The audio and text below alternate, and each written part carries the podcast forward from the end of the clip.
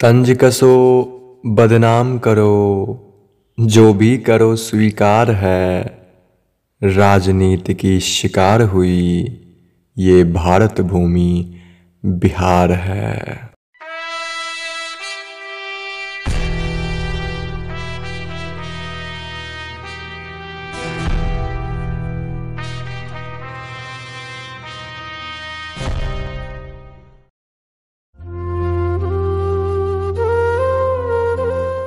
बिहार, इतिहास और वर्तमान दोनों ही बेजोड़, मगर दोनों में बदनाम।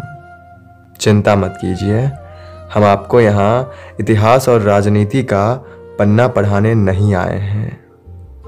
इस बार हम आपको यह बताने नहीं आए हैं कि आज़ाद भारत के पहले राष्ट्रपति भारत भूमि बिहार की धरती से चुने गए। हम आपको यह बताने भी नहीं आए हैं कि बिहार भारत के पहले राष्ट्र कवि दिनकर की धरती है, जिनकी अमर रचनाएँ आज भी संपूर्ण साहित्य जगत को सूर्य बनकर आलोकित कर रही हैं।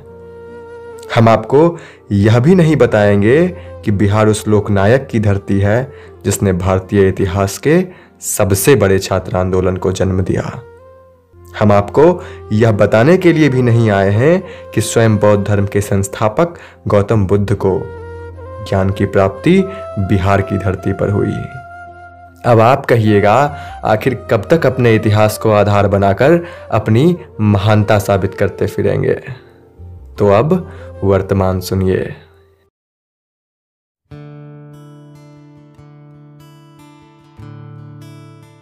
अब ये वो बिहार है जहाँ के लड़के सिर्फ़ लॉलीपॉप गाने के लिए ही नहीं, बल्कि हिप हॉप गाने के लिए भी जाने जाते हैं। ये वो बिहार है जहाँ की मधुबनी चित्रकला को देश के सर्वोच्च नागरिक सम्मानों में से एक पद्मश्री से नवाजा जाता है।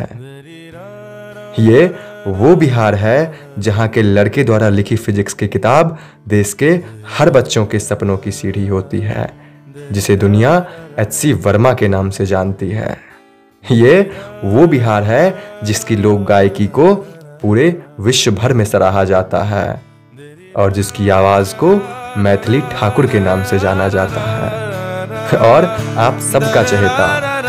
ये वो बिहार है जिसने हिंदी सिनेमा को पंकज त्रिपाठी और मनोज बाजपेयी जैसे दिग्गज कलाकार दिए।